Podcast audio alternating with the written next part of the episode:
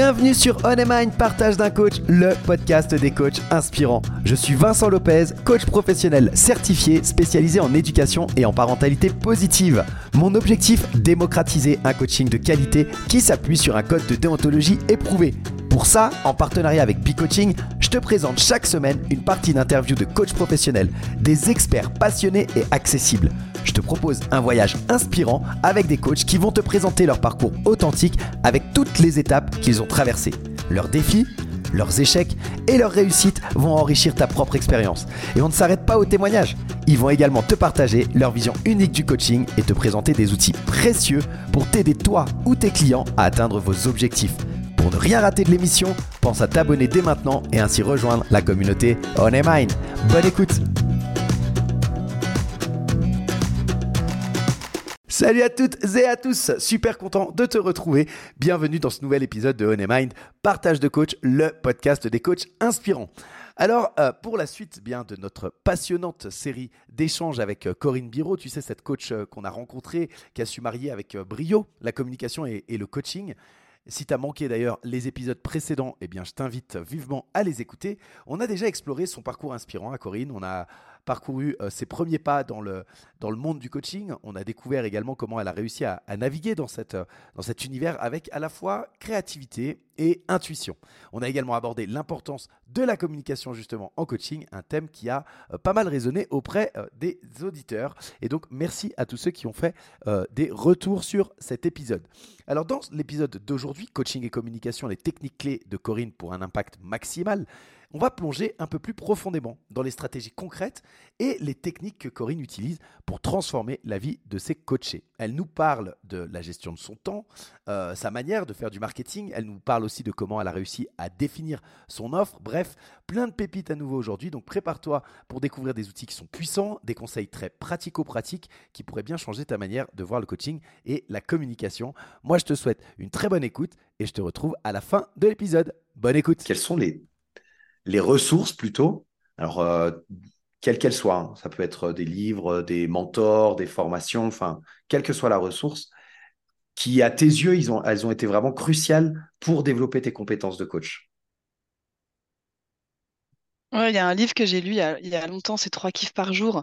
Euh, tout le monde le mhm. connaît, ce livre-là, mais en fait, je le trouve très, très utile je trouve très très utile pour voir le côté positif en fait. Et puis chaque jour qui passe, c'est une avancée vers. Et je pense que ça fait beaucoup de bien. Donc c'est vrai que euh, souvent je donne ça à mes coachés aussi. Euh, euh, c'est un petit peu comme un, Tu pourrais réciter un mantra tous les jours. Mais si ça fait partie des choses que toi-même tu fais et que tu célèbres chaque chose que tu fais positivement à chaque fin de journée, ben c'est ça fait remonter l'estime de soi et puis c'est super bénéfique.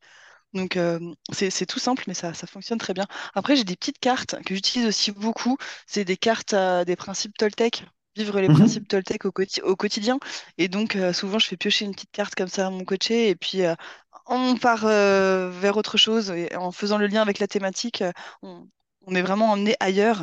Et je trouve que ça donne une espèce de profondeur. Moi, j'aime bien les petits jeux comme ça, de toute façon. Les jeux de cartes, tout ça, j'adore. Ok, super. Après, en, en ressources, euh, c'est vrai que David Laroche, je l'ai beaucoup écouté. J'ai beaucoup suivi ce qu'il faisait. Alors lui, il fait aussi des podcasts, beaucoup. Il interviewe énormément de mmh personnes, donc il fait, euh, mmh il fait, il fait beaucoup de modélisation et je trouve ça, je trouve ça chouette. Donc ça, j'aime, euh, j'aime beaucoup son approche. C'est quelqu'un qui se forme beaucoup. Moi, je, voilà, je suis respectueuse de son parcours. Et après, il a, il a une, façon de faire qui, qui, enfin voilà, que, je trouve quand même, faut, faut la saluer. Je trouve ça, je trouve ça chouette. C'est chouette. Et puis, euh, des, outils que j'utilise beaucoup. Donc, moi, en fait, je suis mentor dans une association depuis plusieurs années. Euh, en fait, je suis mentor bénévole dans une association où en fait, j'accompagne les personnes en réinsertion professionnelle, en transition de vie, etc. Et on a, en fait, on, s'inspire de la trousse mentorale. Au Québec, ils font beaucoup de, de, mentorat, c'est très, très connu. Donc, euh, dans cette trousse mentorale, on s'inspire énormément de, euh, pour, parce qu'on fait les formations pour les mentors aussi. Moi, je fais partie du mhm. membre du bureau. On est, on est quatre personnes et on fait le matching entre les mentors, les mentorés. On fait les formations des mentors. On fait On fait pas mal de petites choses comme ça. Et on va piocher dans cette trousse mentorale des outils qui, moi, me servent aussi pour le coaching. Euh, notamment, par exemple, euh, euh, il y a des outils pour aider à fixer les objectifs en début de séance. et c'est quasiment la même chose pour les mentorés ou les coachés. Voilà, c'est vraiment fixer les objectifs et vraiment être sûr que ce soit bien, bien cadré pour partir vraiment sur des rails solides et, et avancer. on a aussi des outils sur le feedback. Moi, je trouve ça hyper important, le feedback. Dans tout, tout le temps, de toute façon, c'est important. Mais c'est vrai que dans une séance avec, euh, avec un mentoré ou un coaché, c'est bien de savoir en fait où est-ce qu'il en est, qu'est-ce qu'on peut améliorer, comment on peut. Euh, euh, je, suis un petit peu là-dedans. Je pense que je suis beaucoup dans l'optimisation des process, donc donc je trouve ça, je trouve, je trouve ça un bon outil. voilà ce que je pourrais te dire par rapport aux outils de la trousse mentorale. Il y en a plein d'autres. hein. On fait chaque mois, on fait une présentation d'un outil différent. Donc il y en a vraiment beaucoup. D'accord. Bah, merci pour ces partages. Pareil, hein, je mettrai de toute façon les, les sources ou les, ou les liens vers, euh, vers les outils que tu as donnés. Tu en as partagé plus, plusieurs, euh, les, les, deux, enfin les deux ouvrages, non. Un ouvrage et puis euh, les cartes, j'imagine, parce que par rapport au nom des cartes, je ne connais pas le jeu de cartes dont tu parles, mais, mais j'imagine que c'est en lien avec le, avec le livre Les accords Toltec de, de Complètement. Louis, comment il s'appelait? Miguel Ruiz. Mm. Ouais, Miguel. ouais. J'imagine que c'est en lien avec ça. Donc, euh, je mettrai, je mettrai les, les, les liens vers, vers, tout ça dans, dans l'épisode. Merci pour ces ressources euh, riches, euh, certaines que je découvre, donc je vais aller creuser un petit peu aussi de mon côté. C'est génial. Et, je te partagerai les liens avec plaisir. Merci beaucoup. Merci, merci.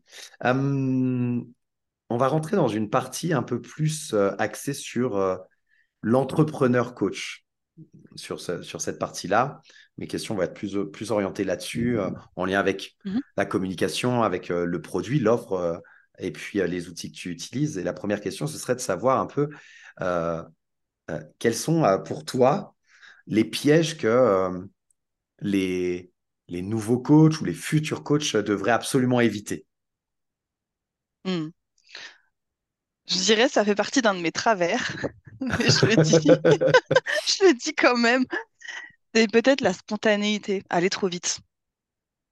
C'est peut-être ce, pas bien avoir connaissance du marché et puis se jeter comme ça à l'eau euh, sans savoir un petit peu de quoi le marché est fait, comment est-ce qu'on peut euh, euh, développer son activité et par quoi il faut passer. Donc, pour ma part, en fait, quand j'étais quand j'étais à un peu comme dans un bain, euh, tu vois, je vais parler beaucoup en images, mais un peu dans un bain avec des bulles, et en fait, t'es un peu, un peu effervescent comme ça, t'es es, stimulé, t'es super bien. Et puis, ben, en fait, euh, quand la formation se termine, tu sors du bain et là, tu te retrouves un peu, euh, voilà. Donc, pas prendre de décision hâtivement, peut-être.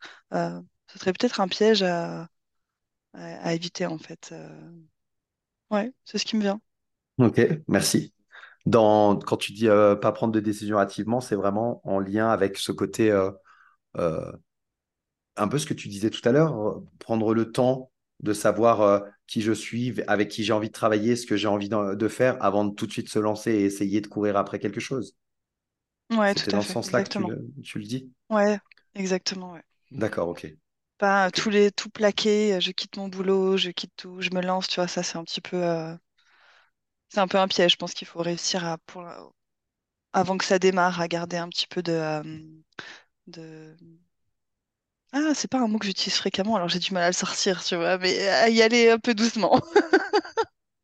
Ok, non, non, mais j'ai bien compris. Bien poser les fondations pour que ça soit solide et que ça tienne dans le temps et pas se précipiter, quoi. Moi, je le dirais comme ça avec mes mots. Mais d'accord, très bien. Hum, cette précipitation, elle peut aussi t'épuiser. Le métier de coach, je trouve que c'est un métier qui est fatigant, mais comme comme beaucoup de métiers de l'humain, en fait. Dès que tu travailles avec l'humain, il, se passe beaucoup, beaucoup de choses. Tout le côté cérébral que tu connais, que tu dois apprendre euh, à faire des choses, des techniques, etc., quelle que soit ta manière d'accompagner ou d'être avec l'humain. Mais il y a également, bah, vu que c'est un humain et pas une machine, tu as tout ce côté émotionnel qui te fait vivre et qui, fatigue beaucoup plus finalement. Comment euh, tu gères ton temps et ton énergie, en fait, justement, pour euh, réussir à être à rester la meilleure coach que tu es avec tes coachés. C'est-à-dire que entre ton premier coaché peut-être le matin et puis le dernier de la journée, il y en a peut-être eu deux, trois, des fois cinq, j'en sais rien. Euh, et d'ailleurs, tu pourrais peut-être nous partager euh, si tu estimes qu'il y a une limite dans le nombre de coachings par jour, par exemple. Mais voilà, comment tu gères ton temps et ton énergie, c'est ça qui m'intéresse pour les jeunes coachs qui commencent.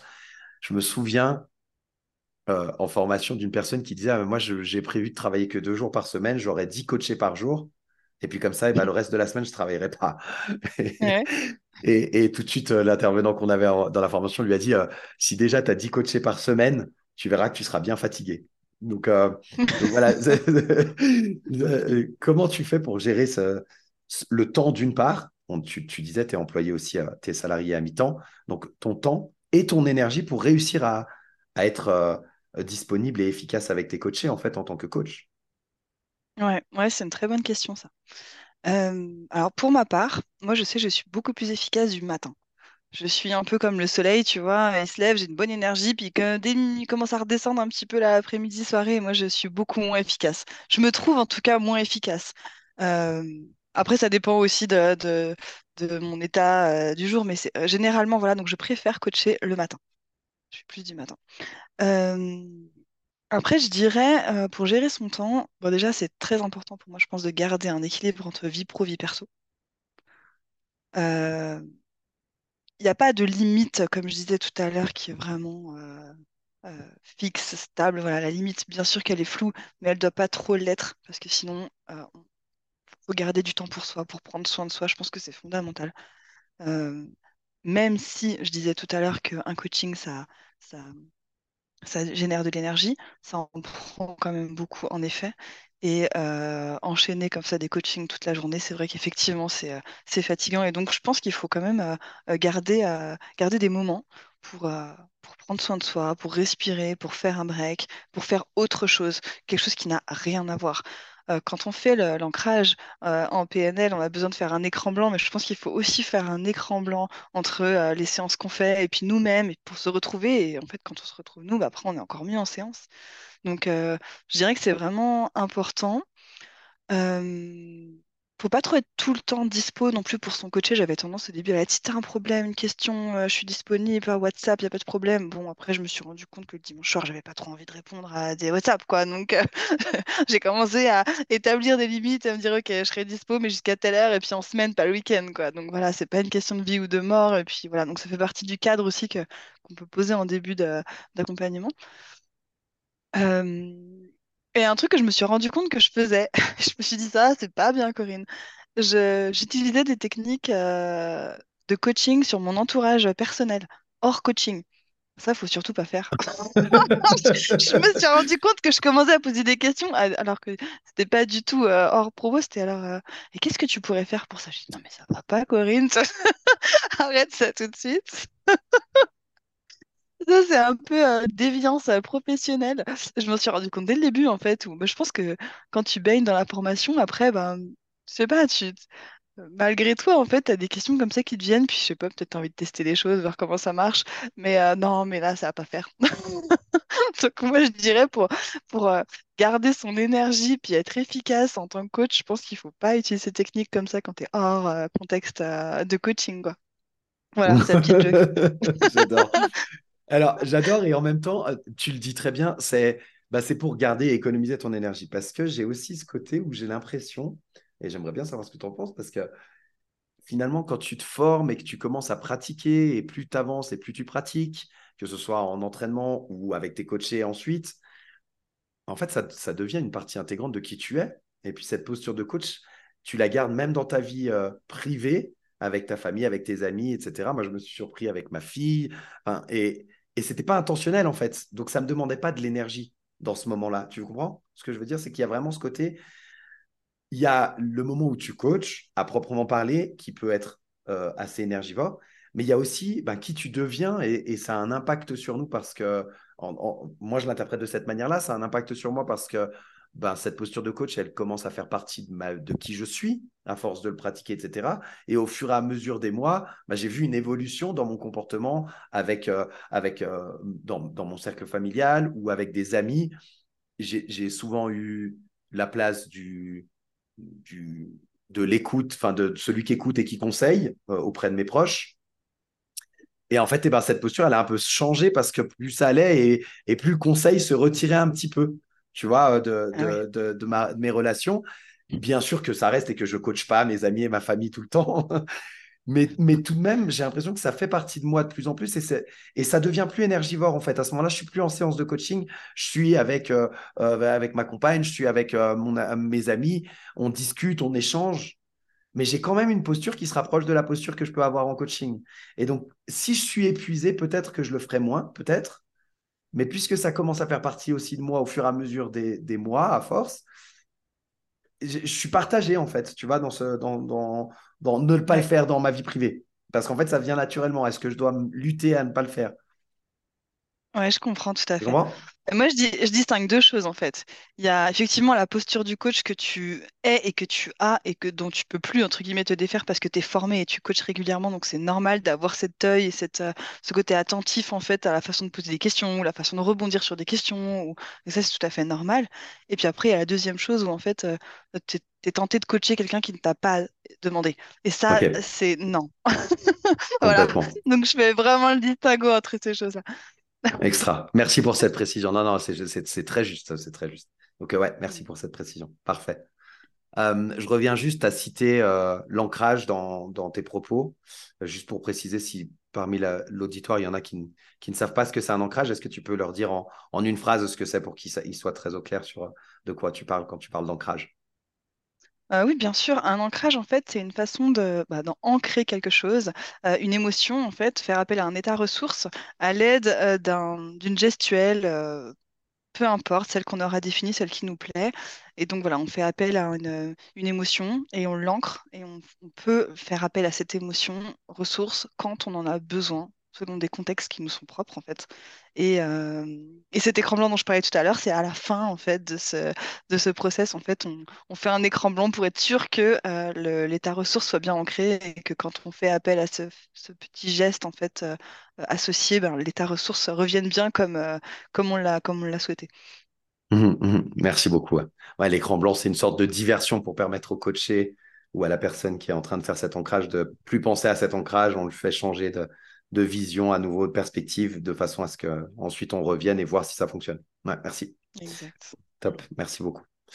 Euh, dans, euh, alors peut-être plus dans ta partie euh, entrepreneur, entrepreneuse, mhm. est-ce que tu, as, tu as identifié quelles sont les, les stratégies marketing, on va dire, que tu as trouvées les plus efficaces? Tu nous as tu nous en as parlé un petit peu tout à l'heure, mais voilà, ah, pour toi, euh, aujourd'hui, quelles, sont les stratégies que tu as trouvées le plus efficaces hein, euh, en termes de marketing?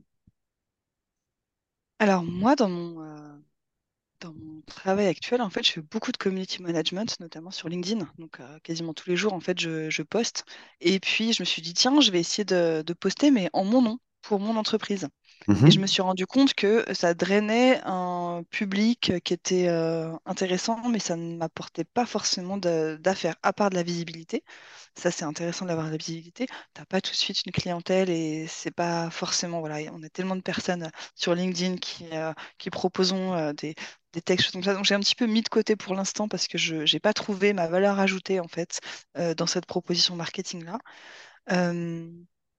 Après, c'est sûr qu'il y a d'autres euh, réseaux sociaux qui seront aussi euh, euh, qui seraient aussi intéressants à utiliser, mais je continue de penser que le, bouche à oreille, surtout dans une ville comme dans laquelle je suis, où en fait c'est un petit village, et donc je m'oriente vraiment là-dessus. Donc je fais pas mal de soirées réseautage et pas mal d'événements pour me faire connaître davantage et qu'on sache qu'on peut faire appel à moi quand on est face à des problématiques comme ça.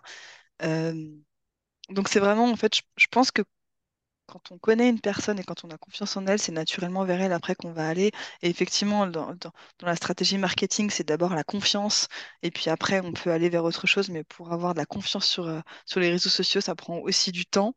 Et, euh, et, et ça dépend quel est, quel est le combat qu'on veut mener, en fait. Euh, moi, aujourd'hui, je préfère le face-to-face, même si je coach principalement en virtuel. Euh, j'aime rencontrer les gens avant, en fait. Mhm. Ok. En vrai. Ok. Mm. D'accord. Donc, il y a, aussi quelque chose qui passe. Mhm. Ok. Il y a du présentiel quand même pour, le, les contacts, pas forcément obligatoire, mais en tout cas, tu préfères avoir du présentiel pour le premier contact ou connaître les gens avant de pouvoir les coacher en visio, en fait, c'est ça? Ouais, pour moi, c'est ça qui fonctionne en fait. Je participe à des événements, je me fais connaître, et puis ensuite, euh, l'étape d'après, c'est je fais le coaching en, en visio la plupart du temps. Ok, ouais, le côté pratique de la visio, y a pas le, t'enlèves les déplacements, tout, tout ça. Ok, ok, super, merci beaucoup. Ouais, je me, je, je, voilà, hein, on avait déjà parlé du bouche à oreille, donc euh, je, je m'imaginais bien et, et je, enfin, je crois euh, malgré et, et, enfin, en fait, ça va même plus loin que ça. Je crois que le bouche à oreille qui fonctionne toujours aujourd'hui, qui fonctionne depuis des siècles, parce que réellement, on peut parler de siècles. En fait, les réseaux sociaux, c'est juste une évolution de ce bouche à oreille et, et- et les gens qui savent bien l'utiliser, bah, il y a un bouche à oreille qui se fait sur les réseaux sociaux et qui va développer une communauté qui est, qui est, qui est, qui est de qualité, qui est qualifiée, etc. Mais, mais ça part quand même au départ de gens qui vont parler de toi et qui t'apprécient, qui ont confiance, qui ont vécu ce qui, tes coachings et qui vont partager. Donc, euh, donc ouais, je, je rejoins à, à Exactement. 100%, enfin, complètement. Mm, merci. Mais en fait, c'est l'idéal, hein. C'est l'idéal, hein, pour moi. C'est hein. la meilleure Tu fais pas publicité, en de, tu fais pas de publicité sur les réseaux sociaux et voilà, on vient à toi parce qu'on a entendu parler de toi et qu'on a confiance. C'est chouette. Exactement, ouais. Ouais, c'est tout à fait ça. Tout à fait ça. Euh, bah justement, pour créer un peu cette confiance et, et, et parler un peu de toi, est-ce que tu serais d'accord de nous parler ben, de ton offre de coaching, de, de, de ce que tu fais? Et euh, dans cette question, il y a également, en fait, c'est une question qui est orientée plutôt, euh, comment dire, comment tu as défini ton offre, comment tu l'as définie aujourd'hui, et comment tu, est-ce que tu as utilisé une méthode pour, euh, par exemple, fixer tes tarifs? Sans forcément parler de tes tarifs. hein. Si tu veux parler de tes tarifs, tu peux, tu es libre de le faire. Mais le Mhm. but, c'est plutôt bah, comment tu as fait pour définir ton offre de coaching, qui est la tienne, quand tu vas dans ces soirées de réseautage, etc., comment tu peux en parler, et puis comment tu as fixé tes tarifs? Une, une méthode de, de, de fixation de tes tarifs. Alors, encore une fois, bonne question, Vincent, j'aime bien. T'as aussi une pelle. Merci. T'as aussi une propre pelle.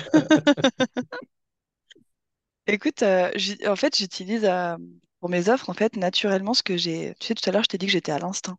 Et que moi, j'ai Mhm, été me former parce que j'ai été curieuse d'en apprendre davantage, mais de manière personnelle. Et ça m'a amené vers des, euh, des projets professionnels.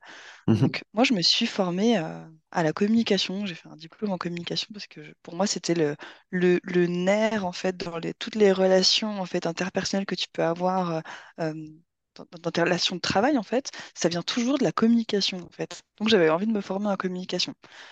Donc, je me suis dit, tiens, ça, c'est une offre que je peux proposer, en fait, euh, euh, à quiconque, mais notamment aussi euh, aux, aux coachs. C'est en fait euh, comment améliorer ta communication, que ce soit ta communication non verbale, que ce soit ta, manière, ta posture, en fait, de, de communiquer, mais aussi ton offre, en fait, que ton offre soit en adéquation avec le message que tu veux véhiculer et en adéquation avec qui tu es vraiment.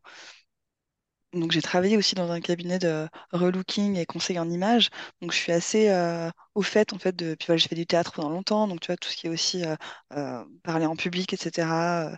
je peux. Voilà. Donc, ça, c'est une offre vraiment spéciale dans la communication. Après, j'ai mis dans mon offre, en fait, j'ai plusieurs niveaux.